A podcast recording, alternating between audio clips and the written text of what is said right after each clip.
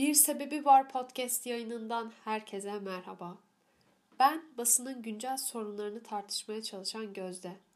Bugünkü telefon attığımızda Tayfur Kara bizlerle. Konularımız gazeteciliğin geleceği, medyada istihdam sorunu ve medya sektöründe teknoloji ile gelen sorunlar. Röportajımız başlıyor.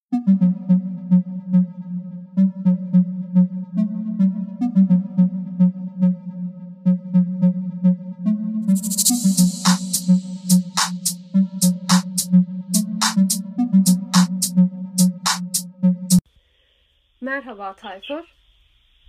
Merhaba Gözde. İstersen ilk sorumuzdan başlayalım. Tabii. Son yıllarda yeni iletişim teknolojilerinin sunduğu olanaklardan ve internetin gelişiminden yola çıkarak gazetelerin ve gazeteciliğin geleceği hakkında neler söylemek istersin? Ee, gazetecilik açısından bakarsak konuya teknolojinin gelişip de internet mecrasının çok hızlı bir şekilde haber alma kaynağı oluşu bence gazetecilik açısından e, kötü bir durum. Çünkü e, bazı konularda yapılan özel çalışmalı haberler oluyor ve bu haberler kısa sürede sosyal medyada ve internet üzerinden yayıldığı için e, diğer yani netice itibariyle rakip ajanslar ve gazeteler tarafından da görülüyor ve onlar tarafından da aynı haber servis edilebiliyor. Hani eskiden e, daha yaşça büyük, meslekte daha böyle 15-20 yıl mesleği idare ettirmiş arkadaşlarla konuştuğumuz zaman, abilerle, ablalarla konuştuğumuz zaman şunu görüyoruz. Onlar özel bir haber çekmişlerse ertesi gün gazetelerinde yayınlandığında diğer insanların, diğer gazetecilerin haberi oluyor ama artık bu durum ortadan tam anlamıyla kalktı. Haberinizi servis ediyorsunuz ve eş zamanlı olarak bütün diğer rakip ajans, televizyon, gazetelerin tamamı o haberin aynısını yapabiliyorlar. E, bu da gazetecilik açısından e, bence kötü bir durum. Ama e, gazetecilik ve medya sektörü açısından baktığımız zaman da haber almanın bu kadar daha kolay ve hızlı oluşu elbette güzel bir gelişme. Sosyal medyada bazı konularda kısa sürede kamuoyu oluşturabilecek güce sahip olması, internet mecrasının olayları ve durumları çok hızlı bir şekilde servis etmesi sebebiyle internet insanlar daha kolay ulaşıyorlar bilgiye ve buna bağlı olarak da tepkilerini belirtebiliyorlar veya toplumda zaman zaman infial yaratan konular olabiliyor. Toplumsal bir görüş ortaya çıkabiliyor. Bu anlamda e, katkısı var elbette ama gazetecilik açısından bakınca bence kötü, üzücü bir durum diye düşünüyorum. Evet Tayfur. Dilersen ikinci sorumuza geçelim. Tabii. Türk medyasında son 20 yılda yaşanan sahiplik değişimleri ve teknoloji alanındaki gelişmeler istihdam sorunlarını yeniden gündeme getirdi. E, bu konu hakkındaki görüşlerin nelerdir? E, teknoloji tabii gelişiyor bir yandan. E, haliyle kullandığımız teknolojik aletler de e, yenilenme ihtiyacı duyuyor ve bu anlamda çalıştığımız kurumlar e, satın alma yapıyorlar elbette ve e, artık fotoğraf makineleri bile çok büyük ücretlerle yani eskiye kıyasla belki iki buçuk üç katı civarında fiyatlarda satılıyor. Haliyle bu maliyeti karşılayabilmek de kurumlar açısından güç hale geliyor. E onları karşılayalım bir yandan teknolojiye yetişelim derken bir yandan da e, istihdam sağlama konusunda zaman zaman başarısız olabiliyorlar. Yani e, teknolojiye yatırdıkları parayı e, bu bir fabrika mantığı gibi aslında. Yani robotlar satın alınabildiği zaman haliyle e, bir süre sonra çalışan e, personele ihtiyaç duyulmuyor. Örneğin internet sitelerinin e, ajanslar tarafından botlar üzerinden haber çekebildiği sistemler artık satılıyor. Siz o sisteme para veriyorsunuz ve ajansın yaptığı bütün haberler botlar tarafından internet sitenize girilip okunur pozisyona geliyor. Bu da haliyle o internet editörü sayısının azaltılmasına sebebiyet verebiliyor. Veya kurumların, gazetelerin, internet sitelerinin e, teknolojik aletleri harcamış oldukları paralar sebebiyle eş zamanlı istihdam sağlayamayabiliyorlar. Aslında tüm bunların temel unsur sebebi de pahalılık sebebiyle artık sektör el değiştiriyor. Yani gazeteciliği artık gazeteciler yapmamaya başlıyor. İşte o tekelleşme dediğimiz çapraz tekelleşme konuları gerçekleşiyor. Bir anda bir bakıyorsunuz bambaşka sektörde sermaye sahibi bir insan gelip bir anda medya patronu haline geliyor. Ve haliyle bilmediği, tanımadığı bir sektör e, bu habercilik sokakta yapılan bir şey. E, dışarıda gezip, gezip tozup öğrenilebilecek fazla çevre edinilmesi gereken şeylerken bir anda medya patronları atıyorum adam tarım üzerine çok büyük sermayesi var ve gelip bir anda basın sektörünün üzerine çöktüğü zaman e, haliyle bir sefer istihdam anlamında da yeterli anlayışı gösteremiyor. Temel problem bu. Onun dışında da ilk demin anlatmış olduğum şeyler etkili oluyor diye düşünüyorum. Evet. Bir yandan da teknolojinin gelişmesi e, medyada ne gibi sorunları ortaya çıkarıyor bu süreçte? Yani teknolojinin gelişmesi yetişemiyoruz. Yani e, mesela bugün e, güzel görüntü çekmek televizyon kanallarına o haberin girebilmesi, yayınlanabilmesi açısından çok önemli bir durum. E, siz mesela e, fotoğraf makinesiyle tripod kurup bir görüntü çekiyorsunuz. Başka birisi e, gelişen teknolojiyi takip ediyor ve bir gimbal satın alıyor. Aynı haberi gittiğiniz zaman siz o tripodla sallanma gibi problemler yaşarken veya titreme görüntülerde flulaşma sorunu yaşarken diğer kişi gelip gimbal'la bir anda mükemmel bir görüntü çekebiliyor. E, haliyle yetişebilmek için maddi de bir olanağa sahip olmanız gerekiyor. E, ne yazık ki bu sektörde dediğim gibi sektördeki o patronların e, burayı bir ticaret hane gibi görüyor olmaları sebebiyle de o gelişen teknolojiyi siz yakalayamıyorsunuz zaman zaman. Kurumlar buna müsaade etmiyor.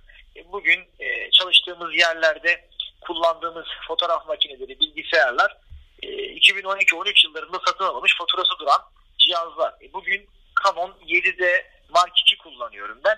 Yaklaşık 6 yaşında bir fotoğraf makinesi. Haliyle e, problemleri var ve bu benim çalışma e, unsurlarımı da etkiliyor. Çok daha iyisi olsun ister miydim? Evet ama bu da karşılanamıyor. Teknoloji gelişiyor ama Türkiye'deki basın buna yetişmiyor bence. E, pandemiden etkilenen elbette sağlık çalışanları, ardından kolluk kuvvetleri, denetimler falan. Ben üçüncü sıraya basını yazıyorum. Çünkü e, pandemi girmeden sokağa çıkma kısıtlamaları, kısıtlamalar, yasaklar başlamadan önce biz daha rahattık. Daha, sakin bir hayatımız vardı. Nasıl oldu bilmiyorum ama pandemi girdiği andan itibaren çok daha yoğun ve çok daha riskli, riskli şekilde çalışmaya başladım. Çünkü e, hafta sonu kısıtlamalardan muaf tutulduk. Elbette bu önemli bir e, durum. Öyle de olması gerekiyordu tabii ama e, bir yandan da televizyon kanallarının gün boyu haber sunmaları gerekiyor. E, sokakta insan yok. E, haber oluşturabilecek bir konu gerçekleşmiyor ve siz televizyon kanallarını yayına çıkarabileceği 24 saat bir şeyler anlatabileceği içerikler üretmeniz gerekiyor. E, insanlar evlerinde, e, sokaklar bomboş ama siz haber üretmek durumunda kalıyorsunuz. Haliyle bu sizin çalışma performansının çok daha yükselmesine sebebiyet veriyor. Bir yandan da daha düşük kaliteli haberler yapılıyor diyebilirim. Yani haber yapmak için yapılabiliyor zaman zaman kimi ajanslar ve kurumlar tarafından. Haliyle basının yansıttığı şeylerin düşüyor. Örneğin bugün akşamları televizyon kanallarını açtığınız zaman her konuyla alakalı konuklar alınmış oluyor. Herkes her şeyi biliyor zaten. Televizyona çıkıyor. Konuk üzerinden 5 saat program yapıyor. Çünkü içerik yok elinde. Yani yayınlayabileceği kalitede bir haber yok ve bu sefer sürekli birilerinin televizyonda konuşuyor olması da sadece konuk üzerine giden bir televizyon mecrası oluşturmaya başlıyor. Ee, ve esnek çalışmayla alakalı da bakılırsa esnek çalışmaya uyduğunu gördüğüm tek kurum e, %49 hissesiyle Anadolu Ajansı. Onun dışında e, diğer ajanslardan da kimi muhabirler belli bir yılın üzerindeyse eğer esnek çalışma sistemine geçti. Ama e, Samsun özelinde verirsem eğer tanıdığım e, 30 tane sahada gerçekten koşturan muhabir varsa bunlardan 2 tanesi 3 tanesi esnek çalışma sisteminden faydalanmıştır. Geri kalanların daha önceki çalışma saatlerinden çok daha fazlasıyla karşı karşıya kalıyor diyebilirim. İtibariyle virüs daha kolay yayılabilir bir pozisyona geldi. Ee, bizde e, girdiğimiz ortamlar çok değişkenlik gösteriyor. Örneğin bugün işte adliyede önemli bir konu vardı ve onu takip etmek üzere e, çok fazla basın ordusu vardı orada. E, bir yandan da işte basın açıklamalarında veya adli asayiş olaylarında zaman zaman sosyal mesafedir, maskedir bunlar hiçe sayılıyor. E, haliyle biz de o ortamlarda bulunduğumuz için büyük risk altındayız. Aslında bu konuyla alakalı bir de bir e, duruma daha değinelim hazır sormuşken. Evet. Mesela devlet e, basın sektöründe çalışanlara aşı e, imkanı sundu. Çok büyük bir hizmet bu ve gerçekten gerekli bir hizmet. Çünkü virüs taşıyan bir gazeteci hani o süper bulaştırıcı diye bir tabir oluşturulmuş diye ilk evet. başlarda. Bir gazeteci gerçekten pozitifse o adam artık süper bulaştırıcıdır. Çünkü o saatten sonra bir gazetecinin günlük GPS taksan nereden nereye gittiği belli değil. Kimlerle görüştüğü belli değil. Haliyle riskli bir durum. Yayılımı artırır. Ama bu konuda yapılan bir hatadır bence ki hala böyle düşünüyorum. Yalnızca sarı basın kartı olan gazetecilere bu hizmet sunuldu. Ama bu e, şu anlamda büyük eksiklik. Örneğin ben sarı basın kartı sahibi değilim. Yaklaşık 6-7 yıldır bu sektörün içerisindeyim ama sarı basın kartına başvurmadım. Bu da benim eksikliğim elbette ama e, bir yandan yanımda sarı basın kartı olan bir gazeteci aşı olurken ben olamıyorum. Yani bununla alakalı düzenleme yapılırken bence sağlık il müdürlüklerinden basın üzerinde bir liste istenmeli ve bütün medya çalışanlar ama gerçekten çalışanlar aşılanmalıydı diye düşünüyorum. Sorumuza da tekrar dönecek olursak riskli olduğundan dolayı e, elbette çekiniyor, zorlanıyoruz. Veya mesela ben gözlük kullanıyorum. Zaman zaman kalabalık ortamlara girdiğimde çift maske hatta bazen üç maske birden takabiliyorum. Gözlüğüm buhar oluyor. Basit bir problem gibi gözüküyor ama o an için o haberin yapılma aşamasında beni gerçekten çok fazla yoruyor. İşte o gözlüğü çıkarıp onun buharını temizleyip geri takmak, o an bir yandan görüntü çekmeye çalışıyorsunuz falan. Maske benim gün boyu yürüyoruz, koşturuyoruz, nefes al verde zorlanmaya başlıyorum. Bir yandan da psikolojik olarak korkuyorsunuz. Örneğin pazarlar kalabalık diyorsunuz. İşte Samsun'da Mecidiye Caddesi kalabalık. Televizyonlarda izlemeyen yoktur. Herkes evet. Mecidiye'yi biliyor artık Samsun'da. E bunları birileri çekiyor işte. O çekenler oradalar. Mecburlar buraya girmeyi. E biz oralara girip ne yazık ki artık bu tarz durumlardaki insanlara ben artık cahil diyorum. Yani konuyu hala ciddiye alamamış insanlar gözüyle bakıyorum. O ciddiye alamamış insanları biz televizyonlara taşıyabilmek için aralarına giriyoruz. Ve bu çok riskli bir durum. E, toplumun da bir an önce bu virüsten kurtulabilmek adına elinden geleni yapması iyi olur. Öbür türlüsü bizi gerçekten çok fazla yoruyor. E, mutlaka. E, ben araya bir soru sıkıştırmak istiyorum. Biraz konudan Tabii. bağımsız. E, son zamanlarda da çok hani son zamanlarda değil de aslında e, gündemde olan sorulardan bir tanesi bu. Bizim de derslerimizde üstüne çok ağır şekilde durduğumuz konulardan. E, ben kad- kadın gazetecilerin sektördeki çalışma şartlarının hani ne şekilde olduğunu e, biraz senin gibi deneyimli muhabirlerden duymak istiyorum. Evet, e, kadın muhabirler. Şimdi öncelikle e, kendimi izah ederek soruya gene dönelim. Ben sektörde bulunduğum süre başladığı andan itibaren çalıştığım kurumlarda eğer istihdam sağlanacaksa hep iletişim fakültesi mezunlarının veya öğrencilerinin yer almasını istedim. Buna da aracılık etmeye gayret gösterdim. Aynı zamanda kadın gazetecilerin de araya katılmasını istedim. Çünkü kadının varlığı gerçekten her anlamda e, ortamı güzelleştiren, orayı daha değerli kılan unsurlardan birisi. Ama ne yazık ki toplumda kadın sorunu neyse basın sektöründeki kadın sorunu da bunun en azından bir buçuk katı veya iki katına yakın diyebilirim. Neden diyecek olursanız ne yazık e, kadına yönelik e, sıkıntılı durumlardan bir tanesi. Şöyle özetlemek gerekirse örneğin kadın muhabir arkadaşlarımız var. Yerel gazetelerde görev yapıyorlar. Ajanslarda çalışan kadın muhabirler var.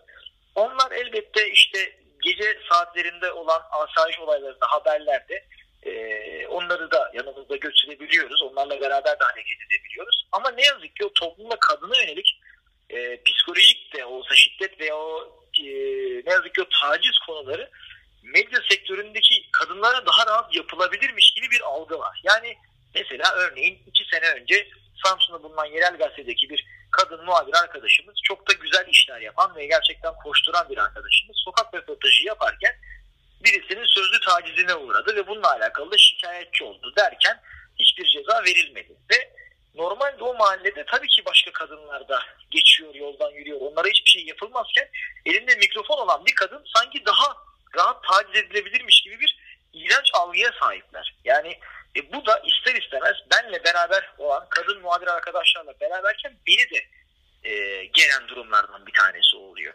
Yani kadın muhabirlerin sektörde gelişmesinin ne gibi faydaları var derseniz en başında bakış açısı. Yani e, kadınlar bence çok daha detaylı görebiliyorlar konuları ve sektörün buna ihtiyacı var.